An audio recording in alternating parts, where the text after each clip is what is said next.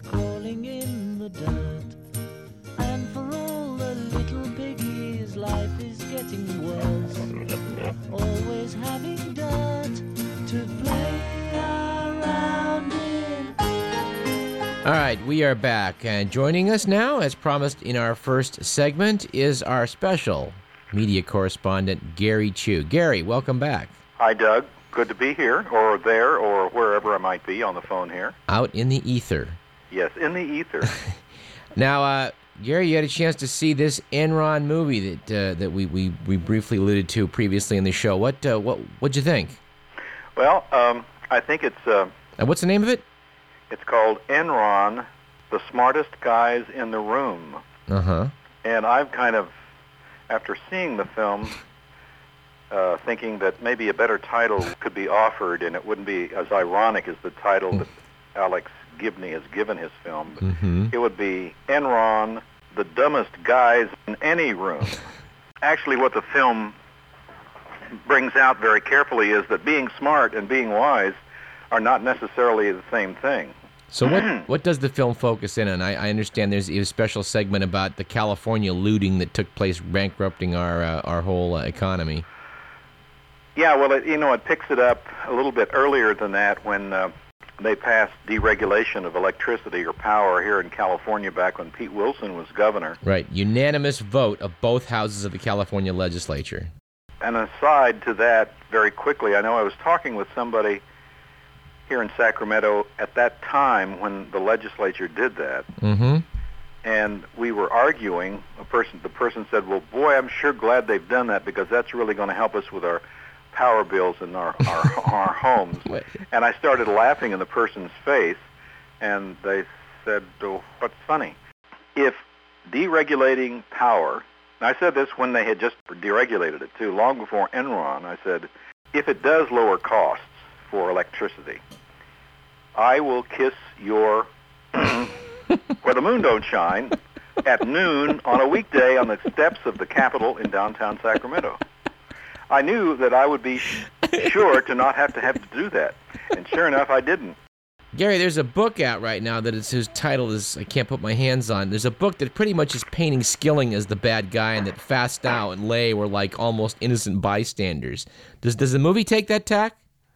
Skilling is in this particular documentary by Alex Gibney is uh, it shows Skilling as being the real bad guy, and Lay kind of uh, above him, sort of posturing, being out of the loop, so to speak. Uh, I think that's plausible deniability, don't you? hmm Yeah, I think so.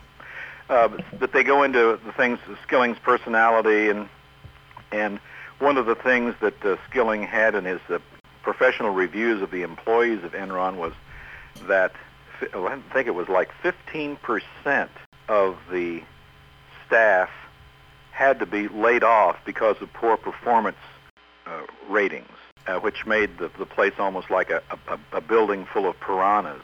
You know, everyone was fighting to keep their job. Right, but at the same time, right before right before Enron goes belly up, they award the top execs five hundred million dollars in bonuses. Correct? Right.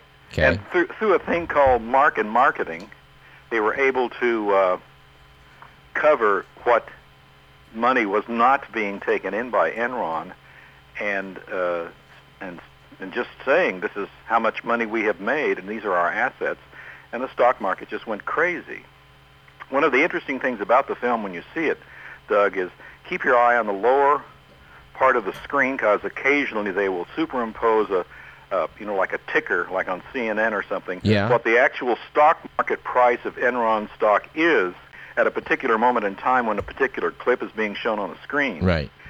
And believe me, it goes up real high, and before the film is over, it goes down real low. Mm-hmm. And another compelling part of the film is uh, interviews with people who are just your average Joe Enron em- employee who, Mhm. you know, may drive a truck for a power company or something. And one guy did, and he said that he had saved in retirement and whatever he said about around around 350 grand, and before he could unload it or liquidate it, it was worth twelve hundred dollars. Right. They had some kind of law in effect to where you couldn't you couldn't do that. The the the, the, top guys did it, all did it, but the, the rank and file did not have the option.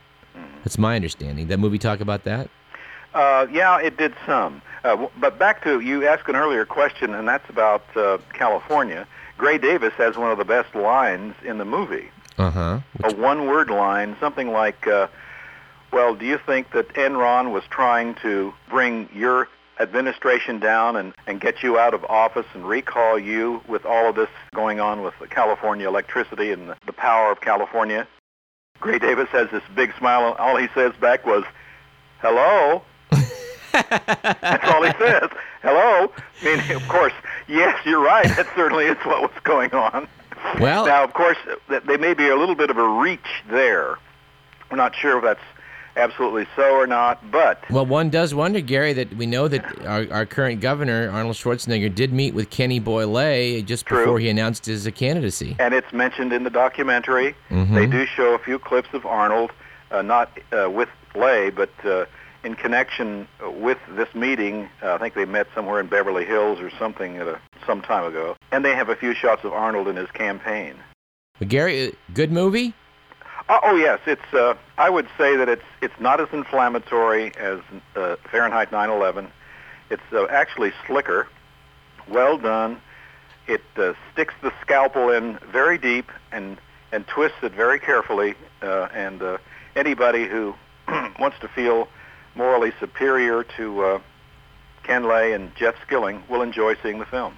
Now, uh, okay, so this will be opening, I guess, in the Sacramento area tomorrow? I think it's yes. Okay. it's going to be at the Tower. Oh, well, good. Well, I, I think that, uh, you know, that a lot of our listeners are probably going to have an interest in seeing that movie, and I'm certainly going to gonna do so myself. I recommend it to you. We may even do a little addendum part two. After I've seen it, we can bounce around, uh, you know, some of the some further details. Great. So come back next week. Will do, Doug. Gary, thanks. Bye. Our thanks to Gary Chu, our special media correspondent. That would actually be very cool if we could um, reach Mr. Gibney, Alexander Gibney, I believe it is, the producer of The Smartest Guys in the Room. We're going to try. We'll try to get him on next week's show and then, and then maybe uh, give a little recap with Gary again about what it's all about. I, I, I certainly think it sounds promising and uh, worth checking out. All right, we've got a lot of items here in front of me that I want to just uh, just get to. Um, the U.S. market for surveillance cameras has grown from $2 billion a year before 9 11 to $6 billion now, according to Reuters. According to CNN.com, the time spent deleting spam costs U.S. businesses almost $22 billion annually. And uh, let's see, from the Washington Post, baseball isn't the only sport in which players have been bulking up. It's noted that 25 years ago, five NFL players weighed more than 300 pounds. Now there are 433 300 pounders. And here's one of the saddest statistics that uh, unfortunately I can I can vouch for in my own way from the Miami Herald. Among physicians 50 to 65 years old, 52% say they would not choose medicine as a career today, according to the American Medical Association. Citing longer hours and lower take home pay, 64% say they would not encourage their own children to follow in their professional footsteps. That is a sad situation. There's been a lot of ink spilled over the uh, the selection of uh, a new pope, Benedict the Sixteenth, and we probably should weigh in on that. I think uh, on on this public affairs uh, program. It was noted by Der Spiegel magazine in Germany that uh, Joseph Ratzinger uh, was approved by only 29% of Germans who wanted the cardinal to become pope, whereas 36% opposed him. Commenting on the uh, the death of Pope Paul II, um, Daleep Mukarji, director of Christian Aid, had said, "We were disappointed that he did not realize the Roman Catholic policy on condoms actually contributed to many deaths in the fight to control HIV/AIDS." Editorial in the Los Angeles Times noted that Pope Benedict uh, will only strengthen Vatican directives against the use of condoms in age in AIDS ravaged Africa. Ratzinger was head of the Congregation of the Doctrine of the Faith. This is the Vatican agency that once conducted the Inquisition, formerly the Office of the Inquisition. He was the enforcer of Catholic doctrine and um, quickly became known for his severity. Progressive theologians and bishops suffered under his ide- ideologic rigidity, and several were defrocked. And it is indeed not a time, not a good time to be a liberal Catholic. Uh, Derrick Jackson in the Boston Globe commented that it looks like the church is not joining the 21st century anytime soon. Pope Benedict XVI, as Cardinal Ratzinger, is the man who called gay civil unions leg- the legalization of evil and who dismissed the widely publicized sexual abuse scandal involving hundreds of priests as an attempt to, quote, discredit the church. But what I didn't know and find most alarming is that his insistence that Turkey with a Muslim majority has no place in Christian Europe. I must say, I, I do find it somewhat ironic that uh, that Ratzinger was really the enforcer for Pope Pope John uh, Paul II. The science magazine New Scientist noted that in Pope John Paul's last published work, he linked democracies that legalize abortion with the Nazi policy of mass murder. I, I am ashamed to have discovered uh, some years ago that uh, during World War II, the Vatican uh, never managed to speak out against uh, Nazi atrocities. Then it just now wants to compare the legalization of abortion to the Nazis. And in another bit of hypocrisy that I would like to cite, Luis Posada Carriles, a Cuban born Venezuelan, has um, applied for political asylum in the United States. Luis Posada was a man who blew up a Cubana airline uh, jet in 1976, killing all 73 passengers. After he escaped from prison, apparently in the 1980s, he was caught in Panama in 2000 with 40 tons of explosives, which he planned to detonate uh, under Fidel Castro, who was there for a summit. The Panamanian president inexplicably pardoned Posada, and from August 2004 until um, last month, authorities didn't know where he was. He's here in the U.S., he's applying for political asylum. A man who blows up airliners killing innocent civilians aboard. Uh, we're spending a lot of money on Homeland Security. We are supposedly embroiled in a worldwide war against terrorism. If this guy is granted political asylum in the United States, this is going to be the kind of you know political black eye that's just it's just mind-boggling. I would note, however, that uh, Posada's co-conspirator in that plan to kill a bunch of innocent civilians on a Cubana jet airliner was Orlando Bosch. Orlando Bosch, uh, convicted for his uh, anti-Castro terrorism, received a full pardon under the first President Bush. We're going to keep an eye on that story. In a story that I find slightly amazing, Syria pulled its troops out of Lebanon. I think that looking uh, down the Tigris Euphrates uh, river basin to see what happened to neighboring Iraq motivated them to do whatever it took to make sure that the United States military forces did not uh, have Syria in the crosshairs, which you know I think a lot of Paul Wolfowitzes out there would would like to invade tomorrow.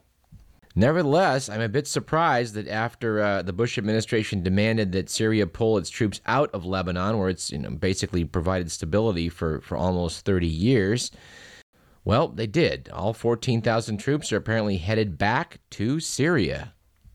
I got to say, if you followed what happened 20 years ago in Lebanon, uh, the fact that uh, the, the, the, Syrian army has provided stability, uh, well, it, it, it was worse when the civil war was raging in Lebanon. I'll tell you that much. In nearby Iraq, there is not any uh, withdrawal of troops underway. And in fact, what the Pentagon is doing with, with our money, our tax dollars, is, um, is arranging to have private contractors fill the role that was normally normally filled by um, U.S. military forces. Before the war, it was argued that going in with 135,000 troops was too small a number. And of course, we've seen what's happened when uh, ill trained reservists are expected to do the functions, provide the functions of uh, the regular military. Um, but reservists are not doing it. Regular military is not doing it. So we're having to go to dozens of private security contractors, such as Blackwater USA. Article in last Sunday's Bee, uh, worth reading, a reprint from the Washington Post Ann Scott Tyson. By the way, they're paying these guys 600 bucks a day. How much were they paying for military funerals for people brought back? Uh, the, the contractors, these private contractors, these mercenaries that we're hiring to fight our war in Iraq for us, uh, are costing a lot of money. And um, the article followed a guy named Rich as uh, his uh, his airplane basically corkscrewed down into Baghdad, which is a very dangerous place to try and land an airplane noted that um, their role is cloudy and controversial. They do shoot to kill, but they aren't legally considered combatants. U.S. military officials have expressed concern about violence in which the private contractors open fire. The contractor's mission is to protect the lives of individuals and cargo, but not necessarily to support the broader interests of the U.S. counterinsurgency. I noted also with interest uh, a, a, a, quote in The Economist earlier this month about Australia, one of our um, supposed allies in this effort in. Uh, in Iraq, that among 10 potential threats from the outside world, 57% of Australians believed American foreign policies were as dangerous as Islamic fundamentalism. You know what? I'm tired of talking politics. Um, Let's do science for the rest of the show, shall we? This would be a good time to take a break and make our entire third segment science. You're listening to Radio Parallax. I'm Douglas Everett. This is KDVS 90.3 FM, Davis, Sacramento. It is only a paper moon hanging over a cardboard sea. But it wouldn't be make believe if you believe in me. It is only a canvas sky sailing over a muslin tree. But it wouldn't be make believe if you believe me. Oh, without your love, it's a honky tonk parade. Oh, without your love, it's a melody played on a penny arcade. It's a Barnum and Bailey world, just as phony as it can be. But it wouldn't be make believe if you believe in me.